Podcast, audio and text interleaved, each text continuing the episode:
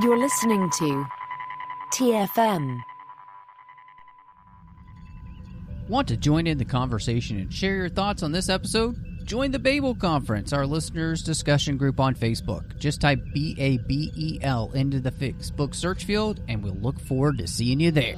Hey everyone, I'm Rod Roddenberry, and you're listening to Trek FM.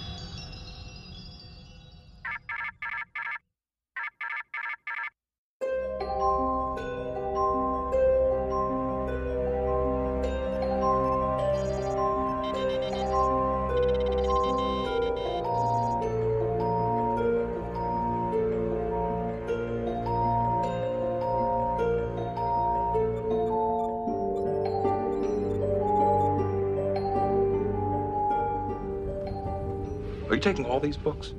I thought I'd take some light reading. Guess I got bored.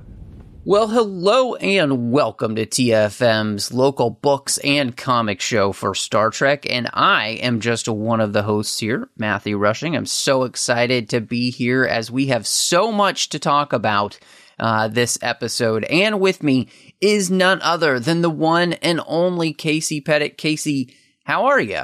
I am doing good. Our uh, we we just there's so much Star Trek coming out in the uh, literary and comic world right now. It is our our cup runneth over with Star Trek fiction. So and and nonfiction, I guess too. So uh, Yeah. you know, it's a good time to be a Star Trek literary fan.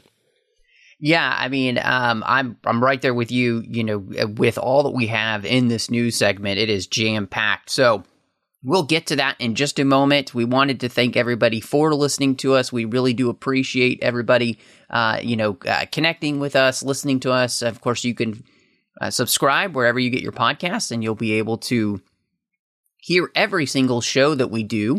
Uh, make sure that you do that. We'd really appreciate uh, you uh, subscribing on you know Apple Podcasts, Spotify, wherever you're listening.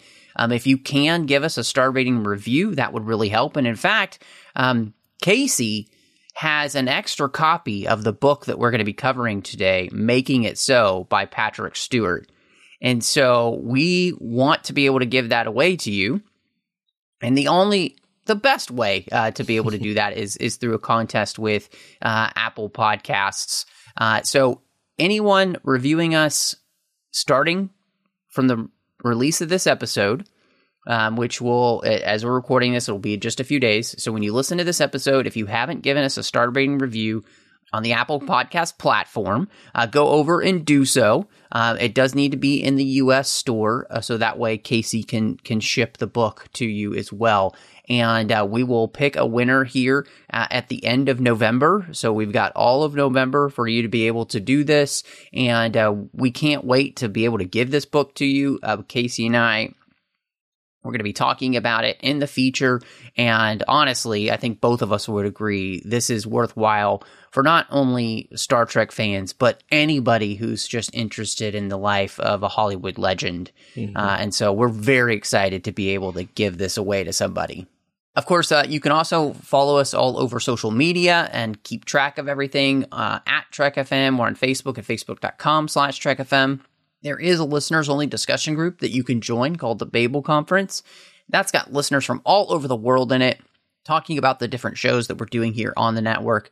You can also find us online at trek.fm and see all of the shows that are coming out. And if you want to make sure that all of the shows do keep coming to you, become a patron over at patreon.com slash trekfm. Casey Pettitt and Greg Rozier are patrons here of Literary Treks. We really appreciate their support because without listeners just like them, these shows can't keep coming to you each and every week. So we really encourage you to go do that.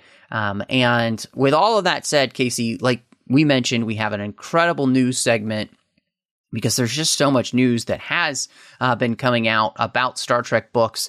Uh, one sad note that I at front, we're, we're only going to have one sad note, and the rest is going to be, I think, pretty awesome. Uh, but uh, the making of a Star Trek Picard book actually has been pushed back a little bit.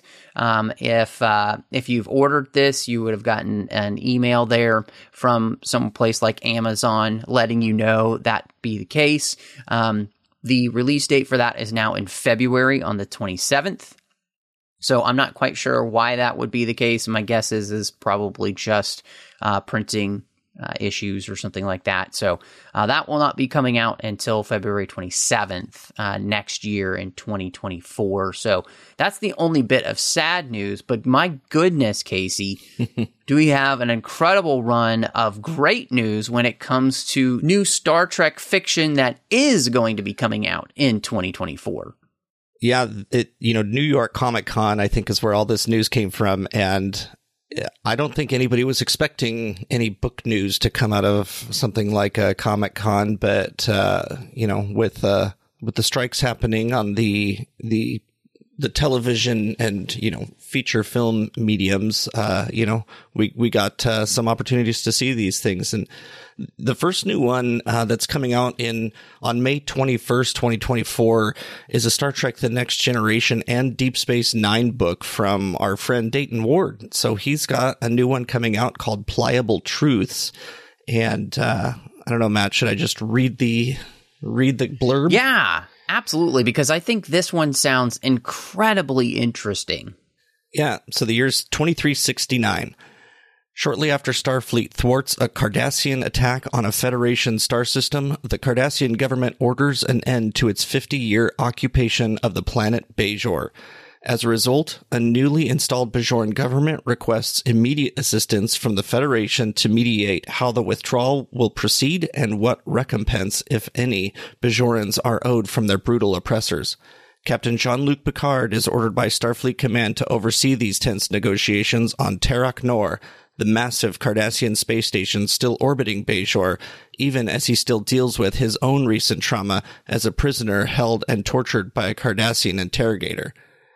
As these critical peace talks get underway, Ensign Ro Laren receives a call for help from a friend thought long dead, exposing an insidious secret from inside Cardassian space. Now, Picard and the crew of the Starship Enterprise must act to prevent an interstellar incident from reigniting deadly hostilities between the Federation and the Cardassians and shattering any hope of justice for the Bajoran people. I mean, I don't know if this book could sound any more epic Yeah. by, you know, setting up the stage for Deep Space Nine as a series. And I think even um, legitimizing more so, you know, why Picard is there at the station in the first place at, in the first episode. You know, I, I think um, making that the case, and you know, I to me, honestly, one of the most exciting things about this book is that idea that Picard dealing with the fallout of his experience uh, and with with the torture. And to me, that's that's a really really interesting idea to to to bring up here, and not something that you know the, the show, of course, really ever dealt with at all. And so this book sounds phenomenal. Yeah, I definitely can't wait for this one. It's it seems like the story that we never knew we needed or wanted, and I think in the hands of Dayton Ward, we're going to be in for something special. You know, we've uh, I've always thought Captain Picard in that first episode of Deep Space Nine seemed a little bit more hardened. I mean, you know, the attitude he was getting from Sisko was, um, you know, probably a little hard on Picard, but you know, coming off the heels of uh, being tortured by the Cardassians, it, it stands to reason that Picard probably doesn't really want to be there any more than Sisko does right now. and um, also, having Ro Laren in this book is interesting too, because, you know, a lot of us know that when they were creating Deep Space Nine, they wanted Michelle Forbes to play Ro Laren Right. um, as the, the Bajoran liaison.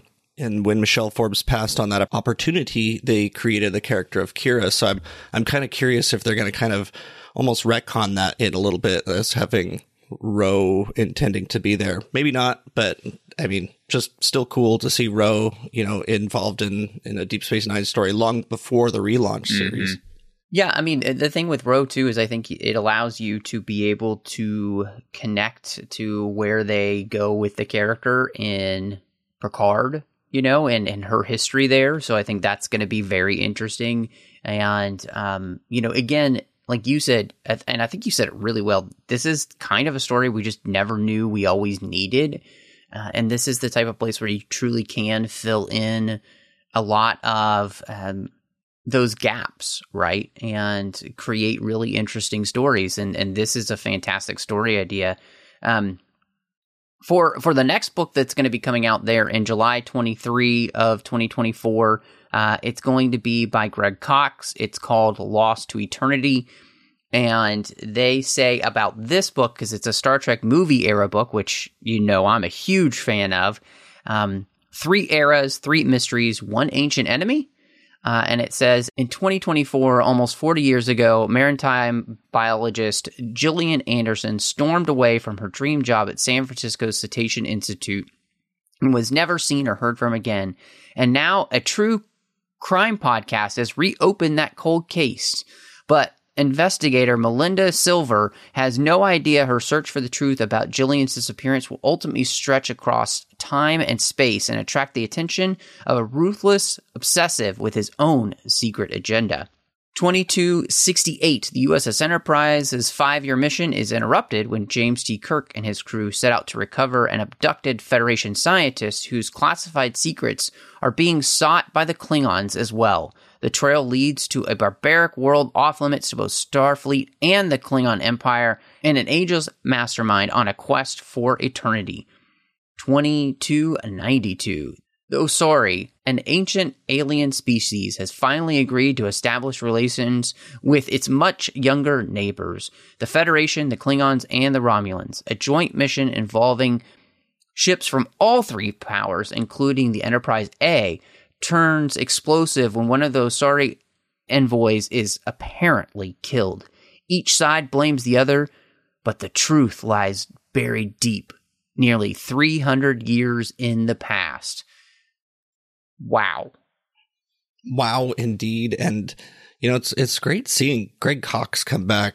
Uh, we, we haven't had anything from him in a long time. And he even noted that, uh, when he was posting about this on social media that, you know, he's he's almost coming back to this. It, you know, I think he's had a probably had an original series uh, book a few years ago, but um, you know, it's been a while, and you know, he's he's one of the greats, and this sounds pretty epic. It, it's it'd be nice to see, um, you know, some tie-ins to Star Trek Four and uh, the original series and the you know the rest of the movie era. Um, these these time spanning stories are always fun, and uh, yeah, just looking forward to seeing seeing where this one goes. It's nice. Sounds like a nice little standalone book here. Yeah, I think again, um, you know, one of the the things that we've talked about many times is is really finding those cracks that you have and and filling in uh, places that you know, like we talked about with that you know first book uh, that we were mentioning, like we didn't even know we needed this story. And you know, I think this is another thing to to follow up on the story with Star Trek Four and Gillian Armstrong. I think is is really interesting.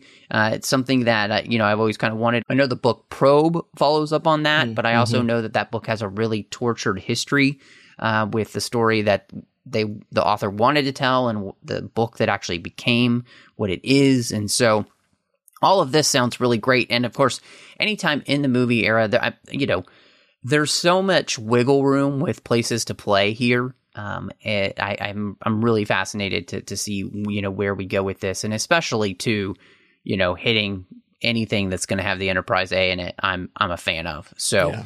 um, but uh, we also have uh, a new comic that got announced at uh, New York Comic Con, uh, Sons of Star Trek, and this is going to be a comic that just as it implies, it takes a closer look at some of the famous sons of the franchise, whether that's Alexander or Jake or Nog, Q's son, even. And they also even talked about the idea of maybe including Jack Crusher as well.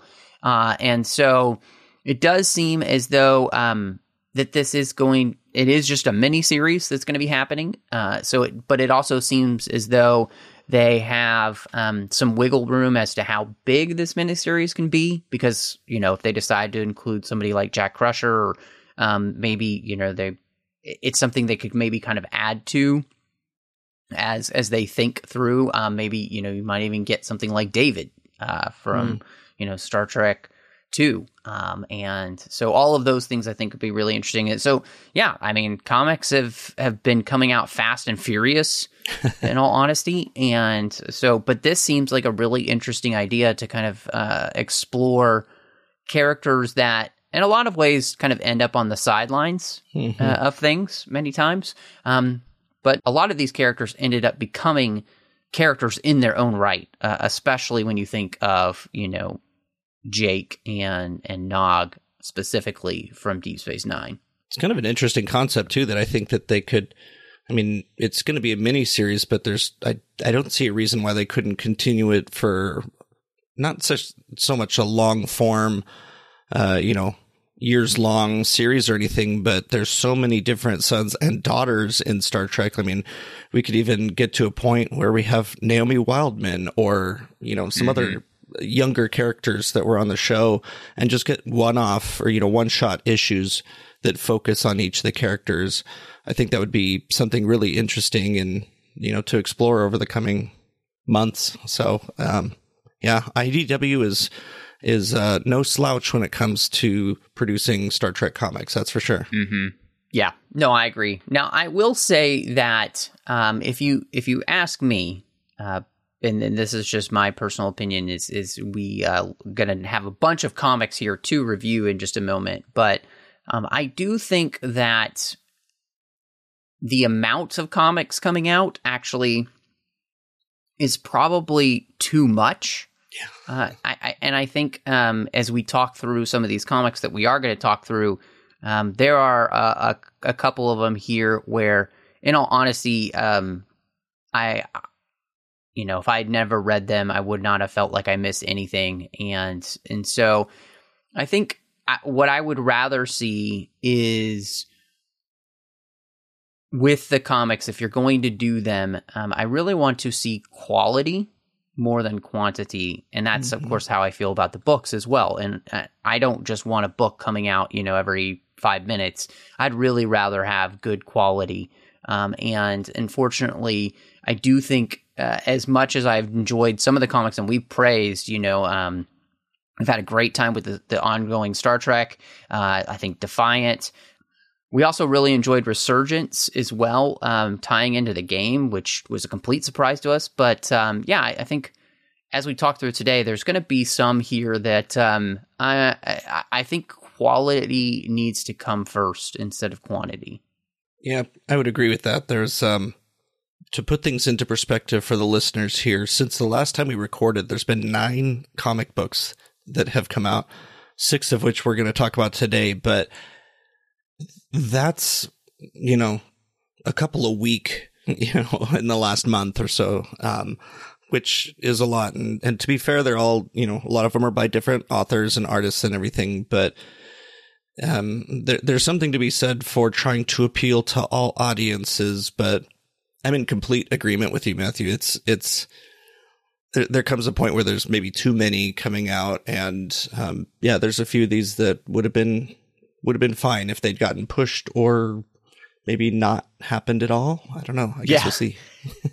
Well, I uh, to to dive in then to comics, uh, we've got Star Trek Twelve, which wraps up the Day of Blood series, and so I just wanted to ask you. I, it, really, this is kind of the culmination of everything that we've been doing in the Day of Blood, and a, a lot of the big push towards you know not only uh, Star Trek here, but also the Defiant series. So this is is really uh, bringing it uh, to a close, and and so how how do you feel like it did in that? Because um, you know this has been a big overarching story, and they've kind of been building up with both of these comics, and so how did it wrap up for you?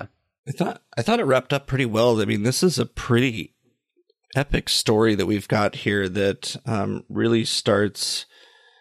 We get we get a little bit of focus on all the characters that we've had so far.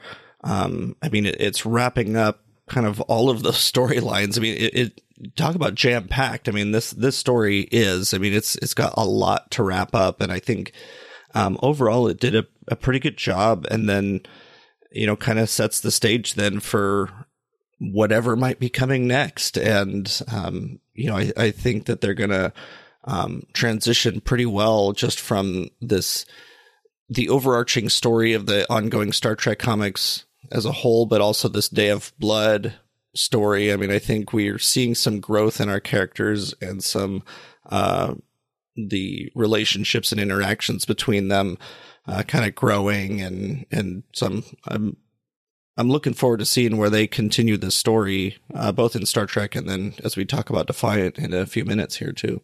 Yeah.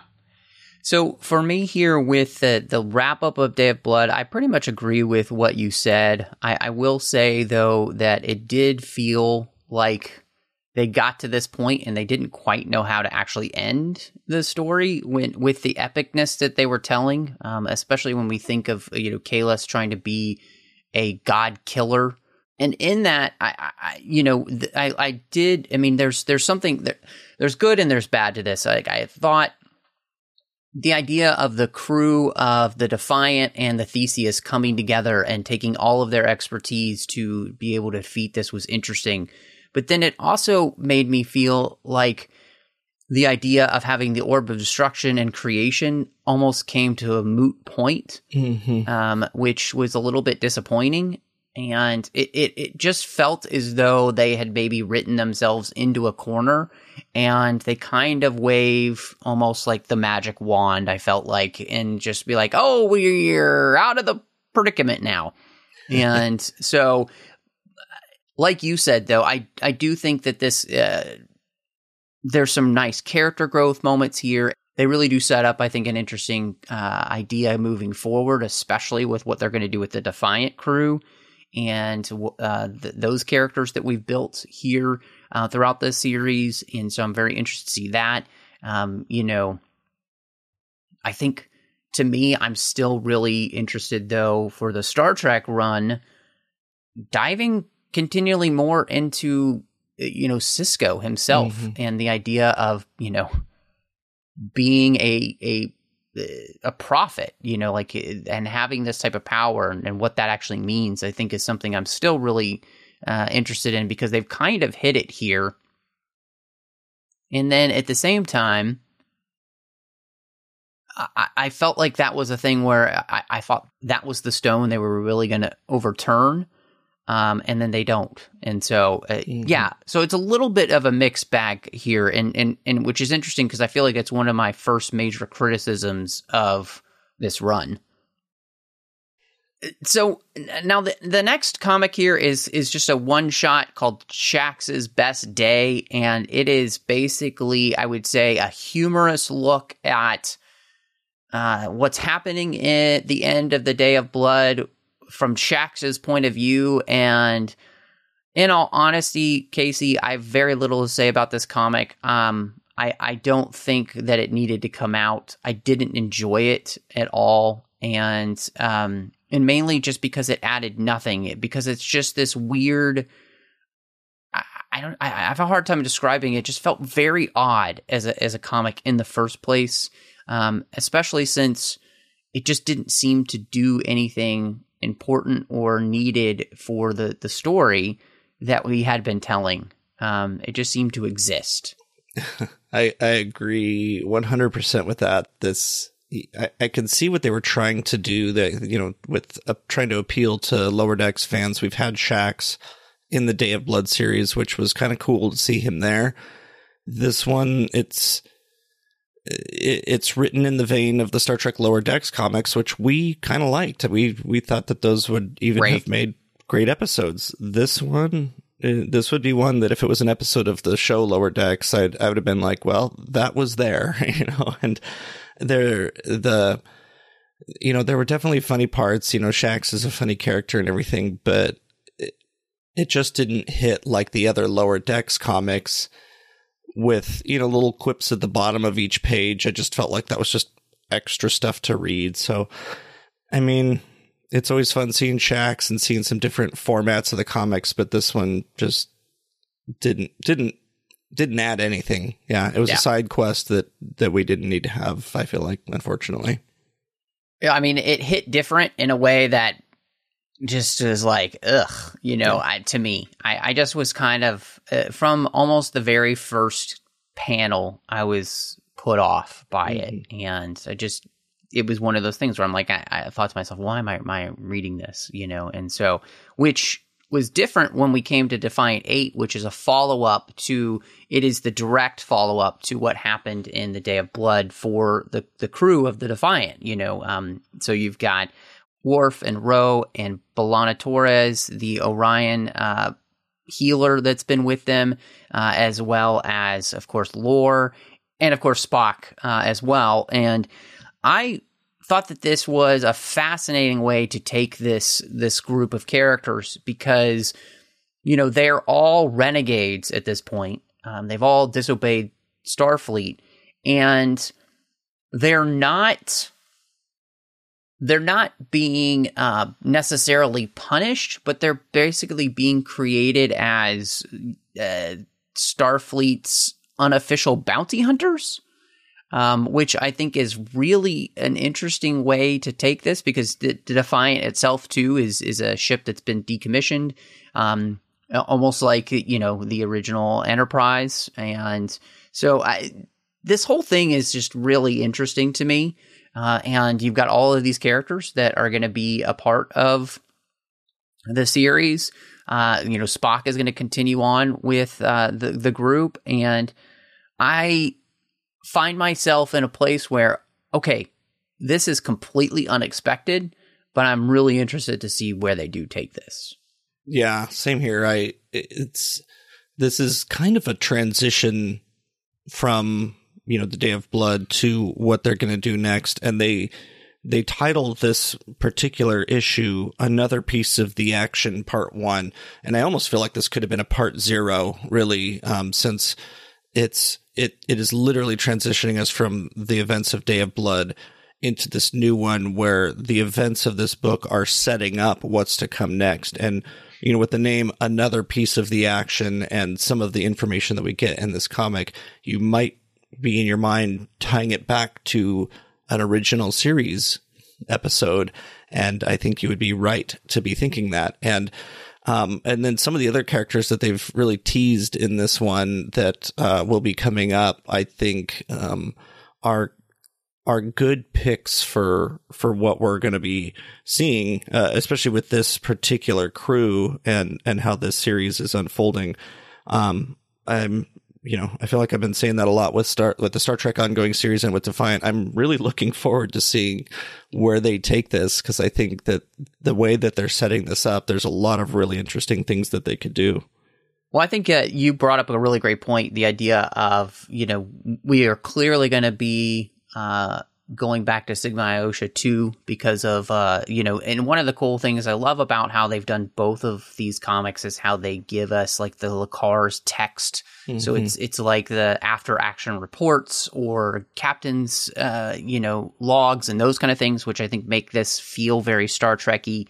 Uh, in that way, because that's so much a part of Star Trek. Oh, we're reading this report, or you know, uh, this, like you said, um, I think this just creates an interesting avenue for a lot of these characters to go forward with.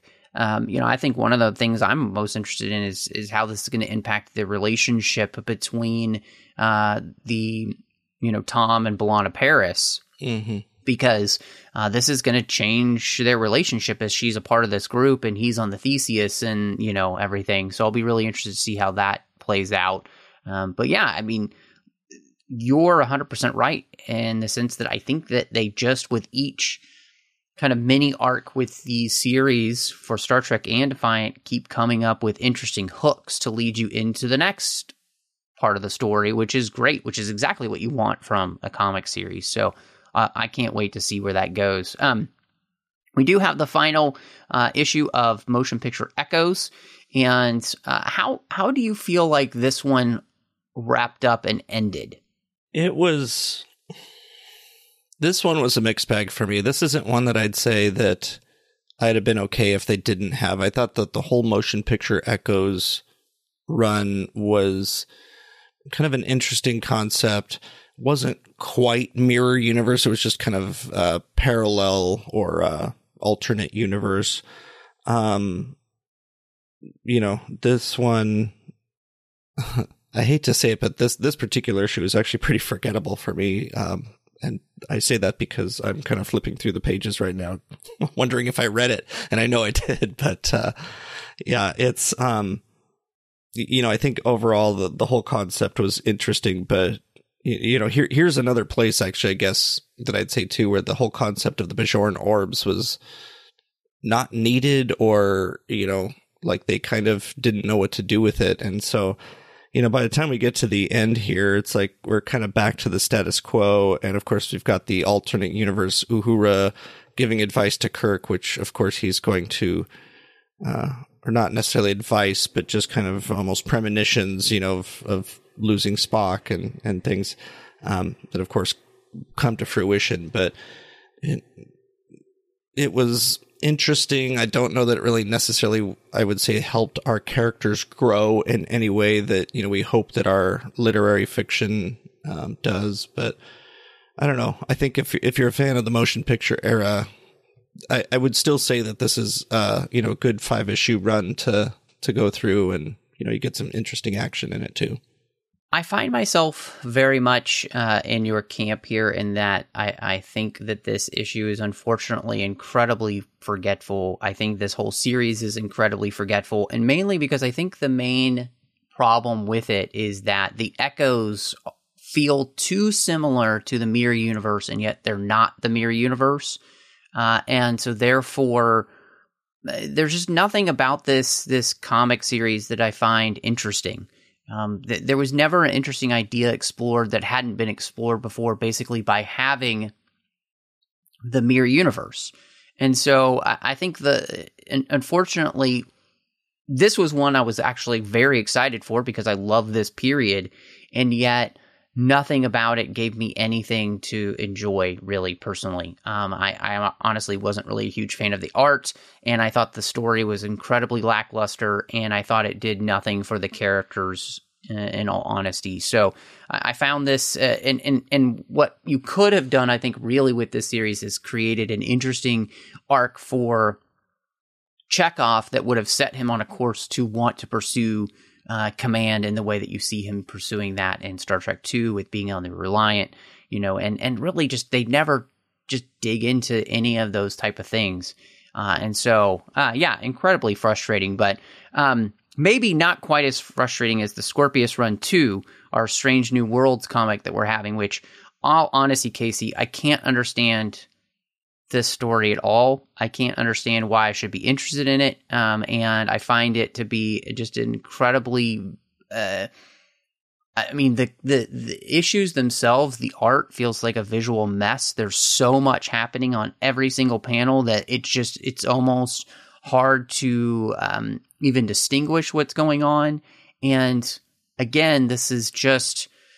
I think that you there's a way to do this story better um, and more interestingly.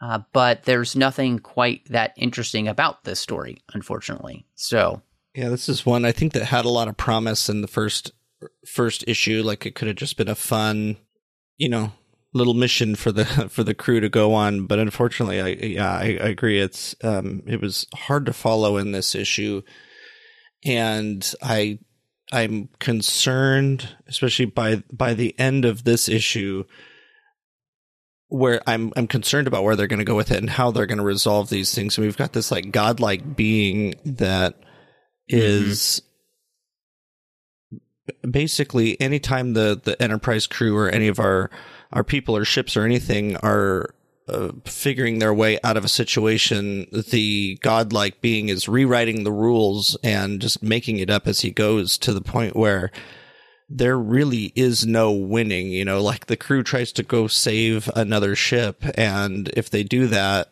they're going to get destroyed anyway. So what's the point? And you know, so we're seeing our valiant crew doing things for no particular reason. I I don't. I I just I, I don't see the point, and and like you said, like the the art is is good, but like you yes. said, it is so busy that it's it, it's almost weird to say that the art is so good, you know, that it's actually distracting. But it, there there is there's just so much going on in every single panel here. um, that sometimes it's it's just really hard to understand what what's going on and what I'm supposed to be focusing on. And you know, it's it's not even that there's just like Easter eggs or anything like that. It's just like um, you know, somebody spent an incredible amount of time doing the artwork for this and almost to a fault and it's, it seems like backhanded compliment. Your art is really good, so good, in mm-hmm. fact, that it's kind of ruining the story. But you know, I, I don't really know how to exactly put my finger on it. But yeah, it's just it's I don't know. Obviously, we'll keep reading it, and uh, you know, perhaps we'll get surprised, and we'll we'll get some really good things out of the the future mm-hmm. issues. Yeah, yeah, I hope so. Uh, I mean, I would like that because you know we enjoyed uh, the the the previous Strange New Worlds comic for the most part. We thought both of them were pretty decent, and and this one just seems to not be living up to the potential that you could have. So we start a new series now, Picard's Academy. We get number one here, and I am very interested to see what it is that you think of of this one, um, because I definitely have some very strong thoughts on it. yeah.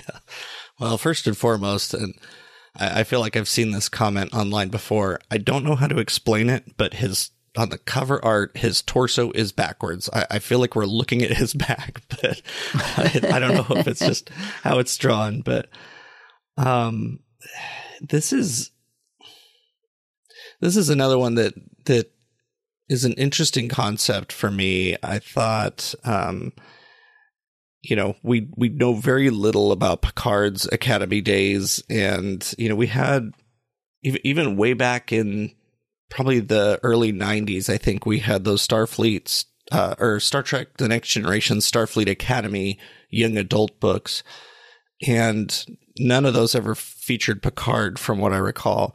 And and so we just really don't have a lot of information about his past, and I don't necessarily think I like the way they, they took this though. The the artwork is interesting. It's it's a little lower decksy, a little I, I don't know. It's not what I guess I would have thought from a Picard centric um, story. It's, I mean, it seems like it's geared to younger readers. Um, and I just didn't, um, I don't know, didn't get it. the The humor was a little bit lost on me. There was a couple parts that I thought were were kind of I got a chuckle, but you know, otherwise, I just I don't know what we're doing with the story or where it's leading. Um, are we going to end up on that fateful day in at the Dom Jot table that we saw in uh, Star Trek: The Next Generation? Uh, I don't know. This is this is one of those ones that uh, had they never announced it, I would not have anything missing from my life. I think that the main problem with this comic is the fact that they are going for this very odd lower deck style feel for a comic with Picard in it, which does not work because that is not who Picard is at all. Um, and I also think that the problem is is that the way that it's written is so ridiculously juvenile and yet so not for juveniles in the first place with the language that's being used here. Nothing, absolutely nothing about this comic works. I kind of loathe it. And I don't say that about many things, but I, I think this is a terrible misfire. Uh, and um, I wish they, if you wanted to do this, I think the problem is is that the idea of exploring Picard in his his academy years is an incredibly interesting idea, right? Of, of, especially when Picard is in the academy. It's in that period we know very little about Starfleet history. Um, you know, we're talking about the Enterprise C era, um, which I've always wanted to know more about. I think this is just a travesty. Um, it it's just not good um, and I'm very disappointed with it, and I'm I'm really incredibly disappointed with um, the the tone that it's taken. Uh, I think it's inappropriate for Picard. I think it's just inappropriate in general because uh, I can't imagine really any adults liking this because it's written. It feels like for twelve year olds, but it's not something I would have handed a twelve year old. Um, so I just yeah Yeah, I mean, like you said, yeah, it's it's like they took those old Starfleet Academy young adult novels, tried to do it in comic form, but upped the language a bit. And I mean, I've got you know nieces that are in the the 12 year old range and i know they've heard words that i probably didn't know back when i was Yeah. that age but to to label something with star trek and put some of the language in here that that they did um is you know as an adult like i said I, I got a little chuckle sometimes but yeah like i would never hand this to a young person and say Mm-hmm. you know, read it. Don't ever say anything that they say in it, or don't call people the names that they call Right. people in here. Um, Yeah. You know, some of the things that we know just from the episode Tapestry, you know, Picard was um, kind of reckless. Sometimes he got into fights, you know, and and he, uh, you know, the fact that he got stabbed through the heart by a Nausicaan, you know, shows what kind of person he is. But here he's like this book nerd guy that is also pretty hot headed and doesn't have any friends, which some of that kind of works, but just I don't know, not not not the way they did it here. And and you know, you even got Boothby showing up who looks nothing like Boothby and uh, telling Picard to go out and make friends, and Picard saying, "Well, you're my friend. You're my only friend," which is not the uh, not really the impression we got. We got we got in the show. I feel like Boothby was more the mentor, not Picard's only friend. So Right. just some of the ways that they're taking this are just you know kind of big big misses here so Yeah. it's it's unfortunate with a picard something that's supposed to be tied into star trek picard Mhm. really um just pretty unfortunate Well, I think you said it well. You know, uh, it, the you know lower decks is created specifically for Star Trek fans that are adults. You know, be, with with uh, the way that it's formatted, everything about that show is is for adults. It's adult humor, and you know, um, th- the way that this is written, the the look of the comic itself it just feels so juvenile and yet at the same time like it's not. And so yeah it's just a disappointment for me all around. And so be interested to see you know uh, i guess where it goes. But uh, we'll have coming up uh, a review of all of the issues of halloween um, in our our next episode. And so we just figured with what we've got here so far, uh, it's better just to do the entire series and, and talk about that entire series uh, once it's finished because it's got one more issue as as we're recording now. So it seems kind of silly to just talk about three and then have the wait. um, so we'll talk about that. But Casey, I, I think maybe it's time to go talk about uh, Patrick Stewart's brand new memoir. make it so Well, Casey, it's interesting because here on Literary Treks, we've only done this once before, where we have a nonfiction book that is a memoir by one of the cast members. And there are lots of memoirs that have come out from different cast members. Um, but this will be the second time we've done this. And instead of Kate Mulgrew, we are going to be talking about Patrick Stewart's Making It So. And I do have to say, I felt like this was um, so much fun uh, to be able to dive into, and mainly because, um, and I wanted to ask you this before we kind of even started talking about the the book itself, but you know, the majority of this book really takes um, place with his early life and his stage work and kind of setting the scene for what gets him to Star Trek. I mean, I would say almost two thirds of the book really feel like that.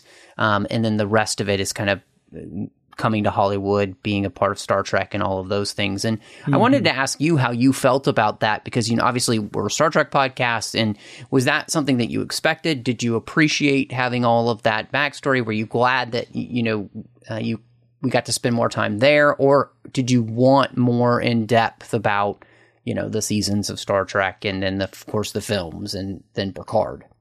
Yeah. No, I I really I- I'm glad that he went through I mean really from his parents' history to some extent too. We we learned a, l- a little bit about his parents like right at the very beginning before he even gets into his life just to kind of set the stage to use a pun um, for his life, like especially his early life going forward. And I think I, I love reading biographies, autobiographies, memoirs, things like this. Just uh, especially of people that I look up to and and, and enjoy learning more about. And you, we know Patrick Stewart from Star Trek. We know him from X Men and maybe even some of the other things in Hollywood he's done. And we also know that he has done a lot of stage work, but I've never really known a lot about that. So I was really glad that he spent so much time uh, going through that history because that's really what made him who he's become, you know, today. So I I'm glad he didn't glance over that part because believe it or not, there's people who don't know him from Star Trek or maybe X Men, which I was surprised at how little X Men he he really talked mm-hmm. about. But um, you know, we got we got Star Trek peppered throughout. You know, he had little quips and little you know look forwards uh, to you know Star Trek memories, but yeah, I mean that was those pre Star Trek days are probably some of my favorite parts of the book just because of hearing about young Patrick Stewart. Yeah, I mean, I I find myself right there with you on this one because you know, being a Star Trek fan, I know a lot of the stories that go along with, you know, Patrick Stewart, his time with, you know, Star Trek of course, with the next generation and then with the movies and then even moving, of course, you know, into Picard. And part of that is just because, you know, websites and news organizations that are linked with Star Trek give us so much of this information. Um, and so it, it's not as though that stuff isn't already out there. And I, I think I'm right there with you in the sense that having him be able to give us, I, I, think, a better taste of who he is as as a fully rounded person. You know where he comes from, um, and and all of that was just uh, much more interesting to me than having, uh, you know, um, chapter after chapter about you know things that I most likely may have already known. Um, and I think you know, one of the things that uh, when I think through, you know, we're just going to kind of talk through his life then as presented in the memoir. And, you know, his early life I found to be utterly fascinating um, because of the fact that he's not, you know, an incredible student. He's he's somebody who is definitely struggling to find his place, and he's growing up in a household where, unfortunately, uh, there is domestic violence happening, and um, this is not easy for him. But I wanted to ask you about this because the, the domestic violence that he experiences, I found the way in which he approaches this to be incredibly moving because instead of being angry at his father, um, and he never gives us any indication that he is excusing his father's behavior. Mm-hmm. But the work that he has done to understand his father's behavior and where it may have come from, I was just, again, utterly fascinated by because most people I feel like might come from that situation and just be still incredibly angry. Um, and, and yet the, the take that he has was so beautifully balanced between both of his parents and trying to understand where they were both coming from, what was happening, while at the same time never ever excusing the horrendous behavior his father exhibited towards his mother, not their whole lives, but mm-hmm. for a portion of, of their lives. And and I just found that to be so interesting and, and and really I think to me it it told me so much about who he is as a person now. Um, uh, it was really insightful. Yeah, he. I mean, he did. He didn't have to write anything in this book. He didn't have to touch on that at all. He could have, you know, said, "I I grew up in an abusive household.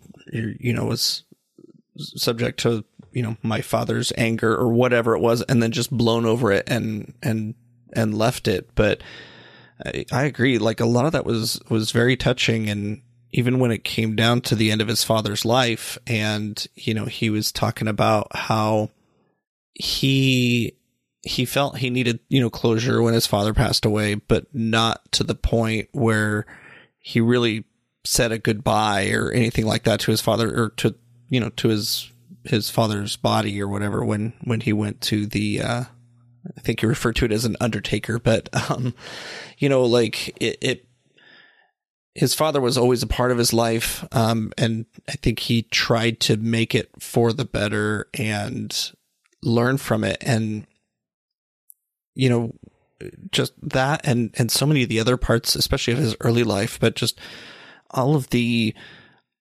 hard things that he talked about throughout this book, the embarrassments that he felt for certain things and, um, just the raw emotion that he put into it. Um, was was pretty moving because we got a very intimate glimpse into his life that you know you don't get to see from a lot of people and to hear him and I do say hear him because I did listen to the audiobook too read by Patrick Stewart. So there was also you know very moving aspect to that too. Um but you know to to hear him talk about these things and just be so open and um, kind of naked with his his his stories. You know, just putting everything out there for us. That you know, some things that can sometimes be very private things, uh, very personal things, and you know, it's an interesting choice that he decided to to do that. But at the same time, I mean, he's kind of trying to say that these are things that he's learned about himself through life and about other people, and you know, kind of using it as an educational experience, I guess, for anybody who's who's reading about his stories. So maybe they can take something that in their life if they're experiencing something similar. Yeah, I mean, speaking to that too, you know, when you think about um, and and as as I was reading, um, especially as he was, you know, early being trained in theater and the people that he's being trained with, you know, uh, Brian Blessed and, you know, mm-hmm. Ben Kingsley. These are the, I mean, they're, the names are ones that we all know. And just to realize that that's the milieu that, you know, Patrick Stewart was growing up in, being trained by, uh, and, and being trained with really, um, you know, because they're all of, of similar age. It was just incredible. Uh, the amount of people that, of course, he's been able to work with. And, you know, I just, I loved being able to get a win, you know, a peek in the window of what that kind of world is like. Um, and, you know, I think it's interesting too because um, I've definitely been to some plays and I've been to more musicals than I have plays. Uh, and so I'm, I'm, I'm familiar a little bit with with theater, but you know, of course, I unless you know you live in a major metropolitan area like a you know a New York or even a LA, maybe San Francisco, um, where you know major theaters are like Broadway and whatnot. Um, theater is is not quite the same as it is. I feel like in in England specifically, uh, Europe as well. But and so, but to get a to behind the stage look at you know what it's like to put these things on, to learn to do these things, I thought was really really interesting. And one of the stories that really stuck out to me um, was when he's doing the play with Ian Holm, and who is to him a god of theater at this point. And Ian Holm just freezes and cannot continue.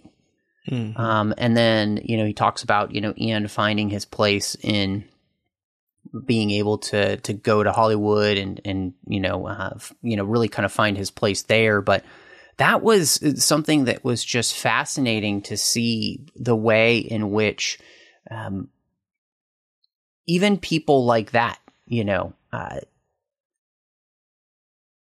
they they can struggle with this, you know, being on stage. They can struggle with uh, this this um, this job that they're doing, and I found that to be an incredibly moving story. Just uh, again, you, you know, you, you were mentioning earlier the raw emotion that I think that Patrick Stewart does uh, and and is able to kind of put into the stories that he tells. Um, and I think he he just writes in a way whenever he tells a story like that where it feels as though you know he's telling the story by almost putting himself into the shoes of the person he's sharing about you know mm. because he did share those experiences uh, and to me that was that that was another great way I mean, and this like again this is a world that i'm not very familiar with whereas i am very familiar with you know acting on film and you know i've heard many of stories about you know star trek and all that kind of stuff. So to get these type of insights um, into a world that i'm not very familiar with was uh, you know really enjoyable and i'm really glad that you know he went this direction with the book. Yeah.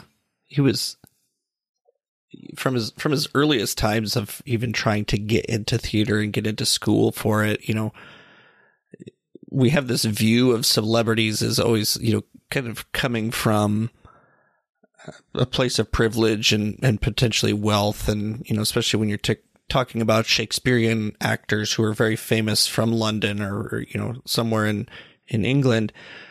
Um, but he came from very, uh, humble beginnings, I guess. You know, he was, his family was poor. He wasn't sure how he was going to pay for school.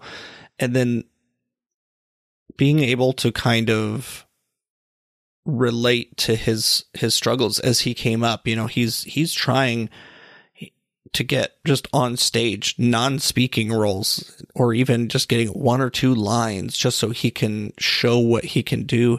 Watching him go through or, or listening to him go through you know these audition processes and getting the rejections that we hear about other actors like film and television actors talking about like hating the audition process and and finding out he went through all the same these same things too. Um and and yeah like you said as as he comes up he's got his idols that he's just hoping to even be be on the same stage with be in the same play with potentially share a scene with at some point and um him coming to the realization that these are just people too, you know, that they're also struggling actors who are struggling with their own things, whether it's some kind of, you know, maybe not necessarily stage fright, which is kind of what Ian Holm, I guess, kind of suffered from to some extent, but, um, you know, they're fallible humans too, and, and really kind of putting a human spin on these names of, of people that we know. And, and what's what's funny too is just his um, humility, I guess, to some extent. Once he be, started become becoming more of a known actor, uh, probably more when once he was on TV, but even back in his Royal Shakespeare Company days, and him getting so excited to meet somebody, and then um, I can't remember which there was some actor that he was so excited to meet and they were basically the same excited to see him and meet with him because they saw him in some other play too and um a lot of relatable stories I guess in this of of mm-hmm. his time coming up and yeah. and he had so many and so many um so many stage stories but just the people that he met and his journey along the way um you know, reaching his dream of being in the Royal Shakespeare Company, but then having other opportunities come along that he wants to explore as well. Uh, it's just so relatable for somebody that you'd you'd look at and go, well, that's that's Sir Patrick Stewart. I could never relate to him, you know, and then getting all of these stories that that tell you, sure you can. Yeah, I I like that you mentioned that because I do think that he does a great job of because he comes from such humble beginnings, you know, mm-hmm. um, I, I, think there is a part of him, and in you know, he even mentions, you know, in in the end, um, he even mentions throughout the book that he does enjoy the finer things in life, right? Like he he comes to enjoy those type of things. Yeah. Um, but there's there's always a sense to which um, because he has th- those beginnings, you know, in a small town um, with you know very little uh, to his name. Um, you get the sense like and, and I, I appreciated this about him that he he never has taken for granted the success that he's been able to have um, and I liked that about the in, in the way that he tells the stories that he's had you know um, he's he's never above in the book talking about the the almost the luck you know that he's been able mm. to have with some things you know um, and uh, you know, he, he never portrays himself as like, oh, I earned this, or yeah. you know, it, it, it, it's it's it's there's a humility there, and and I really do think that that that's something that you know is is one of the things that's made him um, such a indelible actor to so many people is that sense of humility that he has, and in the way that he, but at the same time, the way he is able to kind of carry himself with. Um, confidence, even if he doesn't have it, you know, which is what, yeah. you know, I think made him such a great um, person for Picard, you know.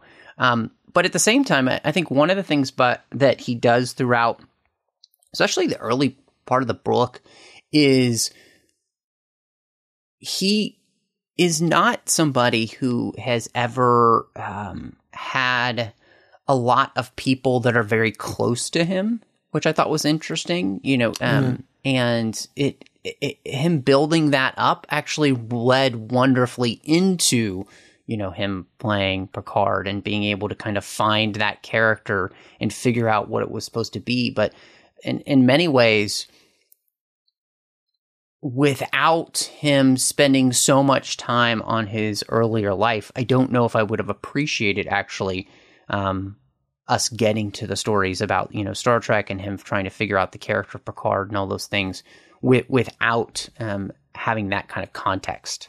That's a really good point that I didn't actually pick up on, but um, you know, now that you mention it, it seems so obvious that he never sounded super lonely.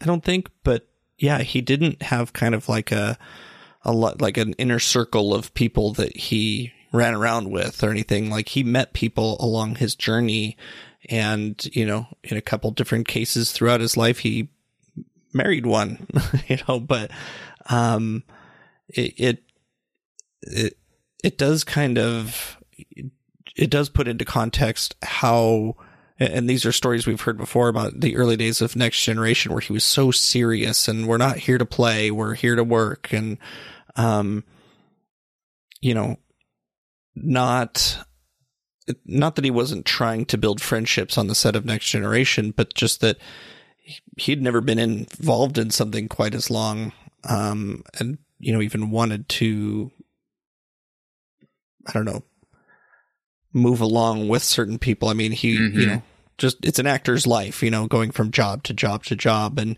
he might be with a company for quite a while. And I mean, Royal Shakespeare Company he was with for I think he said fourteen years and so, I mean, there's, but there's a kind of a revolving door of people that go through there and you probably get close to some and then they leave and then you might not see each other for a long time. And th- there was many times throughout this that he said that he never got a chance to see certain people ever again mm-hmm. because their paths just didn't cross. But yeah, it was, it is interesting that his life really does, you know, and he even said too at one point that except for the fact that he in real life loves children, but Picard was supposed to not care for children too much, but that his life really did prepare him uh, to play this character. Um, you know, which I do remember now too. One of his previous theater directors even saying something like he was he was having trouble finding the character, and um, the director said, "Well, you are the character. you know, like you know, just use your own."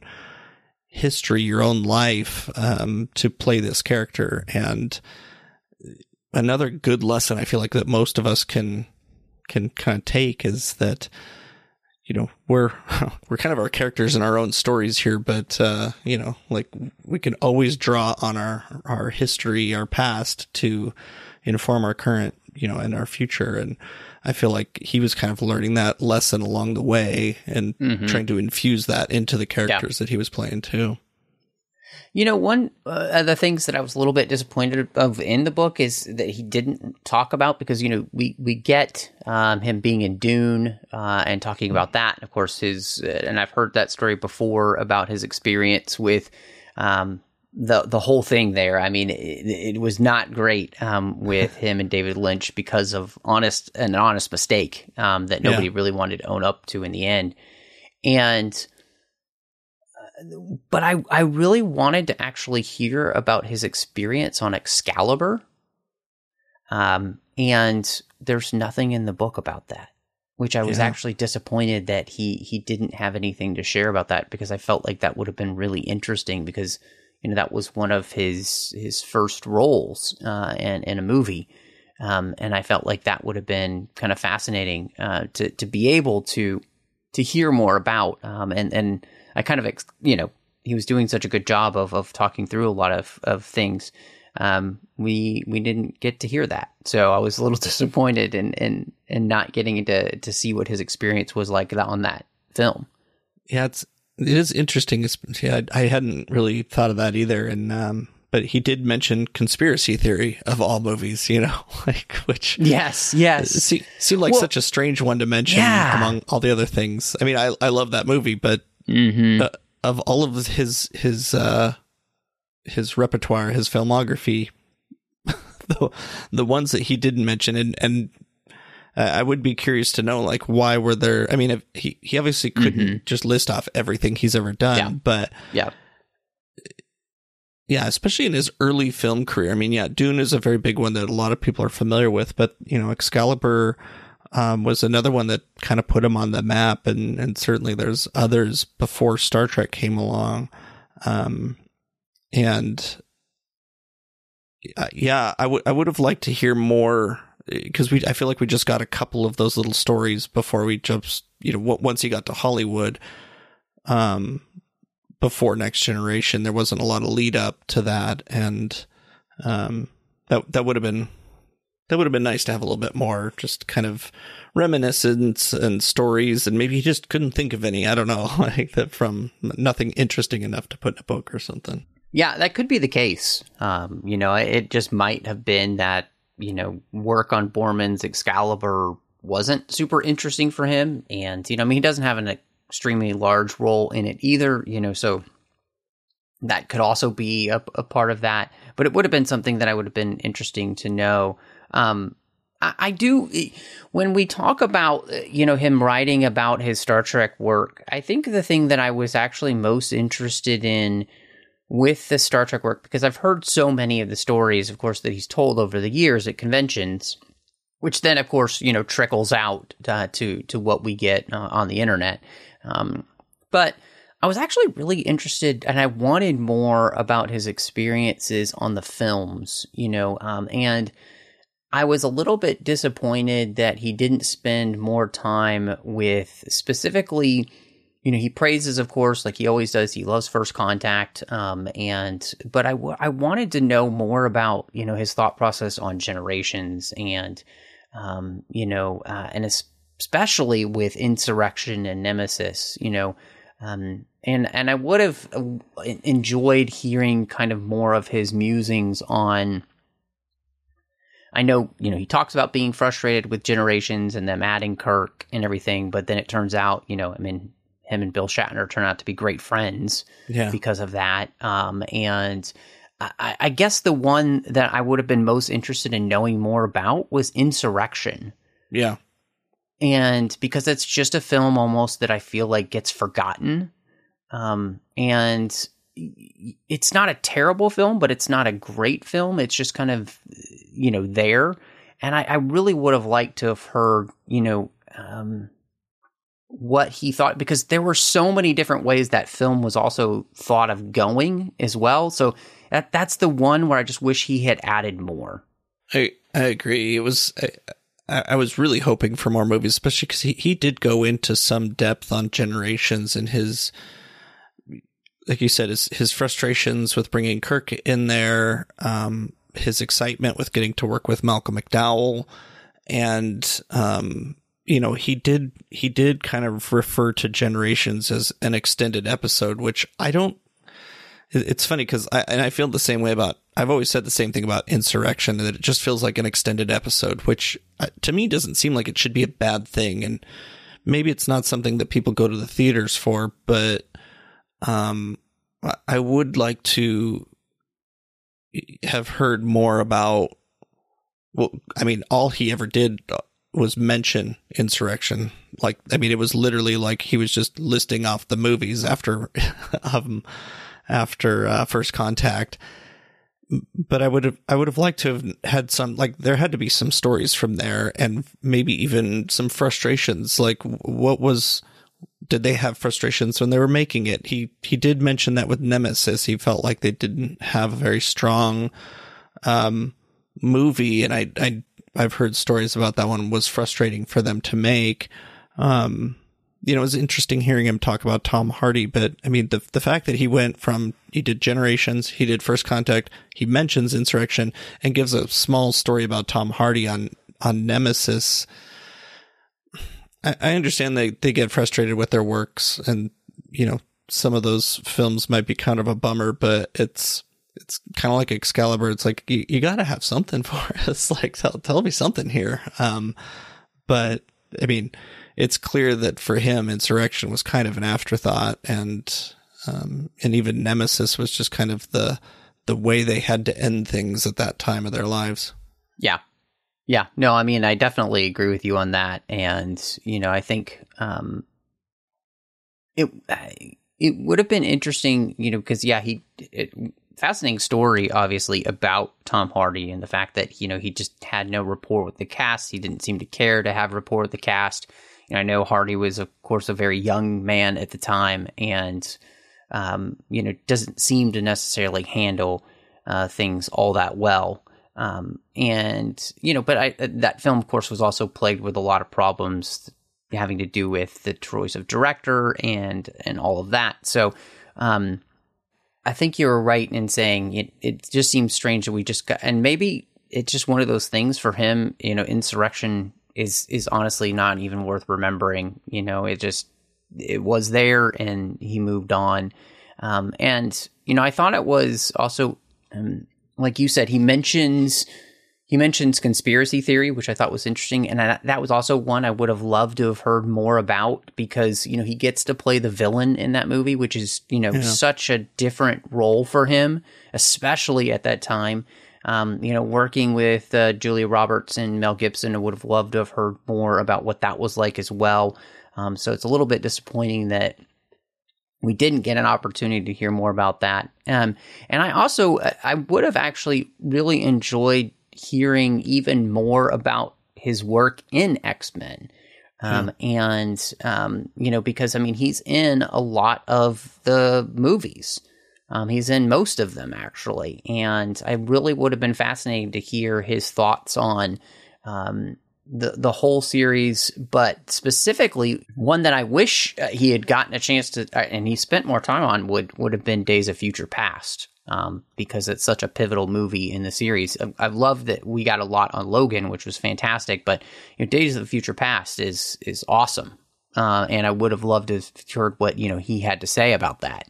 Yeah, it's it is interesting because I mean he clearly, like you mentioned at the beginning, like he spent a good two thirds or more of the book pre Next Generation, and um, X Men has been such a um, a big part. I mean, it was like at the end of the '90s. I mean, at this point when this book comes out, it's 25 years old or something. Whatever the first X Men came out, right? Yeah, it's 2023 now. So, um, but you know, it's I don't know. Like I, I, enjoyed hearing how he got involved with it and his his first meeting with Hugh Jackman and and things like that. But yeah, that's just another part where I'm I'm I just wondered did I don't know did he not have a lot to say? Were some of these X Men movies just kind of there for him? Because yeah, he spends a lot of time on Logan, which is arguably one of the better, best X Men movies potentially. Um, you know, and, and kind of the most real to some extent, um, and, and working with, um, with Hugh Jackman and I, I can't remember the, the little girl's name now from that movie, but, um,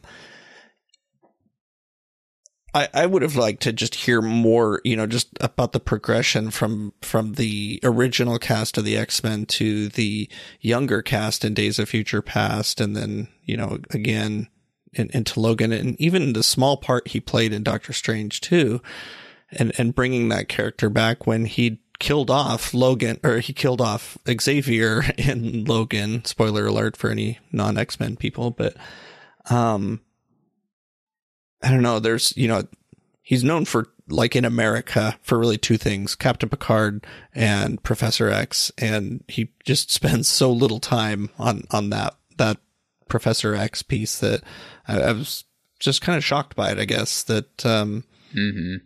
he just didn't seem to have a lot to say. Yeah, I was I was shocked by that too. Um, I I wanted to to ask you too about um, he does spend some time, of course, with Picard, and I was I was really interested about um, the way in which he talks about this because a lot of the stuff I feel like I know pretty well, um, and this was another place where I I would have very much liked more of his thoughts on how, especially the first two seasons played out, um, because you know, I guess for me as a, as a fan, you know, one of my questions for him uh, would have been the way those two seasons play out are really because of your stipulations and what you're in in a lot of ways. And are you happy with it? Because I I you know, I don't think I- think the the the the consensus, you know, really for uh the the first two seasons is that they're either okay or not very good.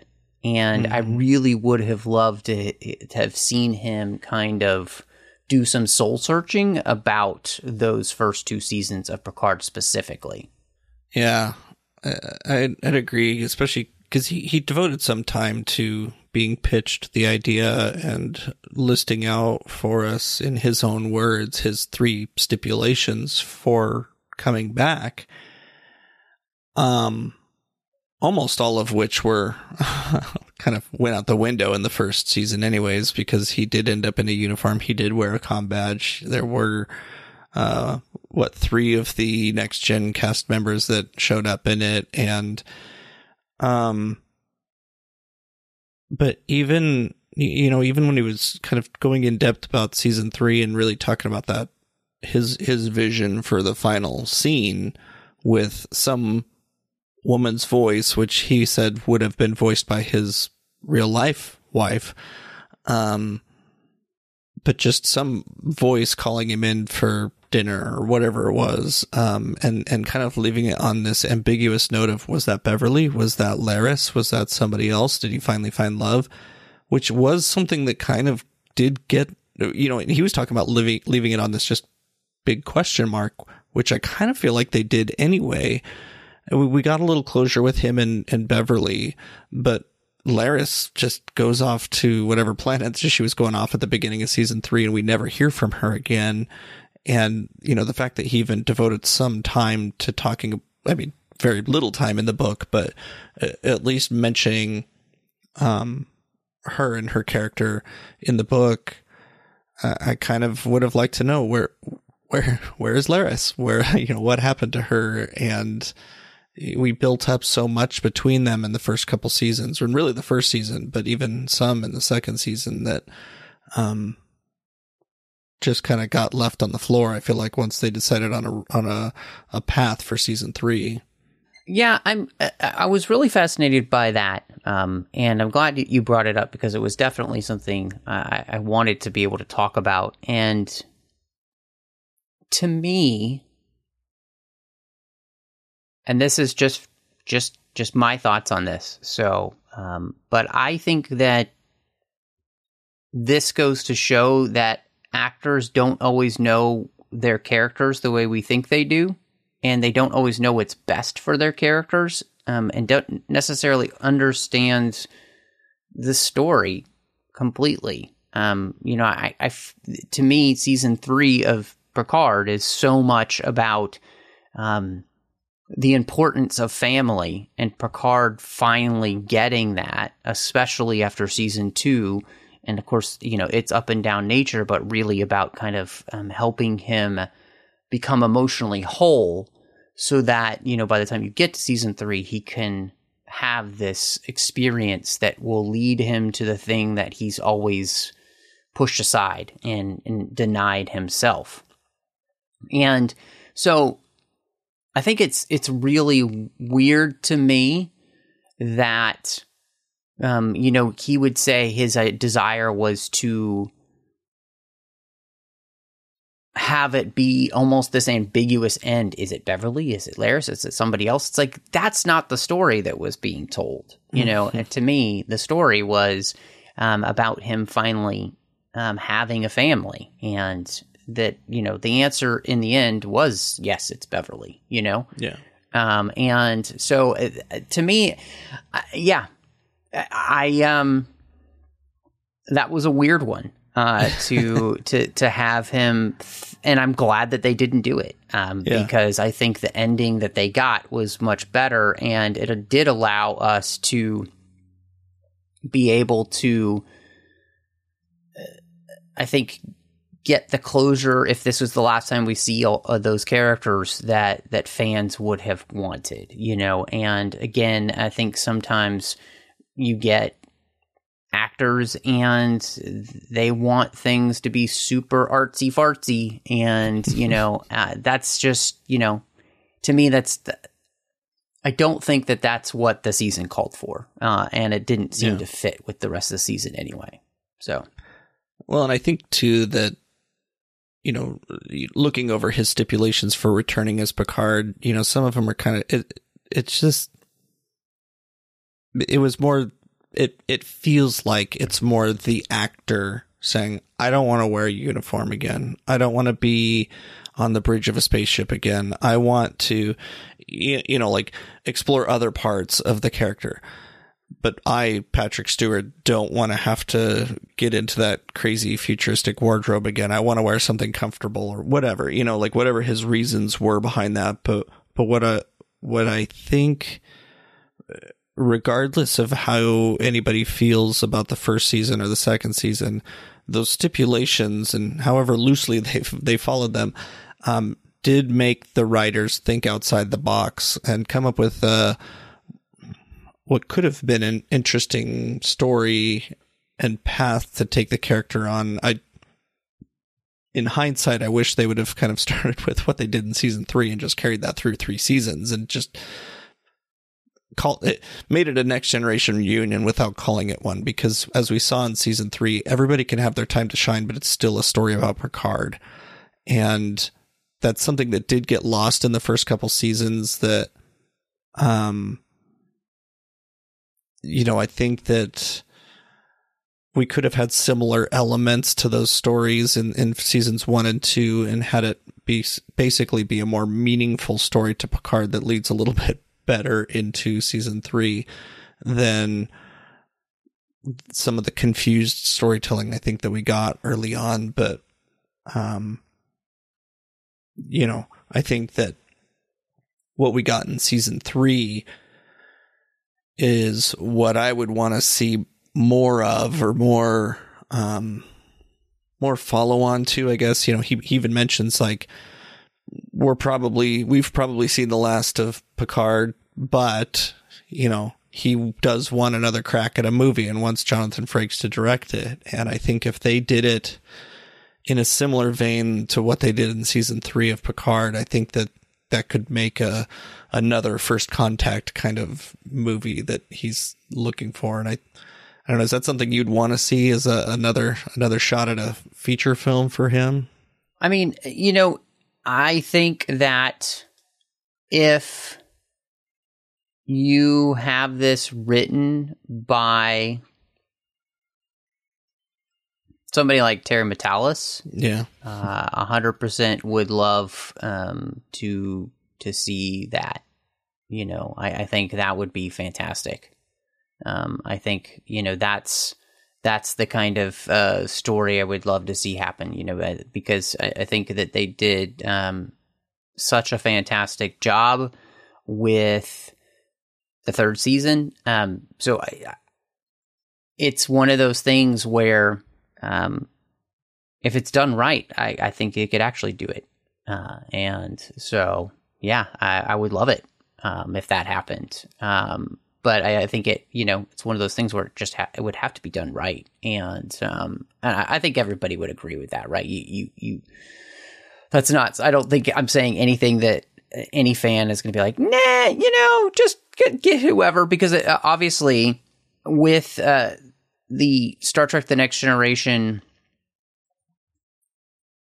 movies, we've already seen the the ways in which um, you know those don't turn out well if uh, they aren't you know um, done by the right people. You know, and so I, I 100% think that you you would have to be very very careful um, about you know who you got to to do that. So, but I mean, yeah, I'd love to kind of. Um, I, I wouldn't mind seeing that happen. It'd be great. Um, you know, I was there uh, for you. Was there anything else that just kind of stuck out to you about um, the the stories that he had? Was there anything else that um, that you would have loved to have seen or and enjoyed, uh, or was there anything else that you feel like you would have liked to have known about, or was there anything else that kind of surprised you uh, in the book? Well, I'll say that um, if anybody listening here has not read it, you should. And um, I, I, would even suggest the audiobook. Hearing it from Patrick Stewart himself was was great because when he's acting out scenes, you know, it's one thing to read it in the text, but to hear him him actually, you know, play both parts or you know, you know, re re deliver the lines from First Contact. Um, and you know one of one of the things though I, I would say that um I was I was trying I was trying not to be you know a critic I guess as I was reading the book but so, some of the things that stuck out to me in a, a slightly negative uh, way or you know I guess maybe kind of took me out of it just a little bit was um sometimes there were little comparisons he'd make or little uh, kind of I don't know superlative language I guess that he'd use sometimes or you know he'd he'd say something like and I can't think of an example off the top of my head but he'd be like it felt like Harrison Ford in Raiders of the Lost Ark when he was blah blah blah and like describing something that he had like no part in had maybe liked a movie or a play or whatever it was he was referring to, but it just seemed like it came out of nowhere. And you know, every once in a while, I was like, "Did the editors make you add words?" And so that's how you did it. But I mean, um, you know, there's a, there was a handful of places like that. Then every once in a while, especially in the, in the first chapter of the book, really, when he's he's giving a lot of um, little not so subtle uh, Star Trek quips when he says to engage, or you know when he's dreaming, like looking at the clouds, dreaming as a boy of flying high above the clouds, boldly going somewhere, you know. And it was just like, okay, we get it. You're Captain Picard. Let's get into mm-hmm. your life. But um, no, I mean it was it was it was fun, and you know it was here it was fun hearing him. Um, and and again reading reading these stories from from him it's just a really interesting and intimate look at his life that um, hard hard to kind of pick it apart too much without being really petty like I just was. yeah. No, no, I I mean uh, I think coming to a book like this, you know, there are all things that um, we would love to hear somebody to be able to, to talk about, you know, and so in and with a life like Patrick Stewart's had, it would be difficult to write about everything everyone would want to hear about. And so, but all in all, I mean, I, just for for rating's sake, for me, I mean, I think that this is really good. Um, I, I really enjoyed the book. I thought he'd do a he did such a wonderful job of allowing us to be a part of his life, to understand what it's been like for him. Um, and I very much enjoyed this book. And I mean, it, it's four out of five pips. You know, if there's a fifth fit pip, you know, um, you know, he, he should have had it. I guess that makes you an admiral, right? So, you know, I, I, I thought it was great. Um, it's it's really a fun read. I think uh, he does a uh, he has a very conversational style with his writing, so it was an easy read in that way. Um, and like you said, I can imagine the audiobook being so worth having to have him read it. Um, so absolutely, like I couldn't couldn't imagine you know this book being really much better. You know, there's a few things I would have loved to have heard more of, but hey, you know, eh, that's okay. Yeah, I will. I will also give this one uh, four pairs of tights out of five. Nice. Um, it's uh, yeah, you know, just um, I, I would like to you know after reading this, you, you know, we've had Kate Mulgrew's book. You know, Bill Shatner's written several. I would really like to read something by Avery Brooks. Um, about his life and, and everything. I, I think getting the opportunity to hear from somebody like Patrick Stewart in their own words. It's it's one thing to read a biography that's somebody's done some research, even if it's while somebody's alive, um, and and this biographer is following them around.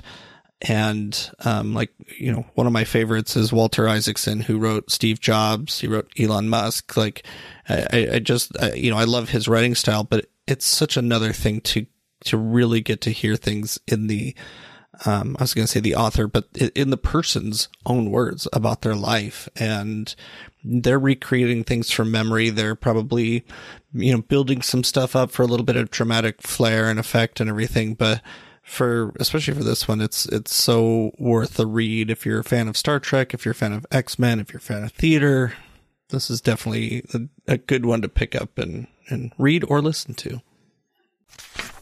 Well, Casey, it's uh, always a joy to be able to get together and talk about uh, Star Trek book, but I it's it's a lot of fun to be able to do something very different and talk about Patrick Stewart's memoir. But I'm excited. You know, we we hope to have some great things coming up for everyone uh, here in Literary Trek soon, and so always be on the lookout for that.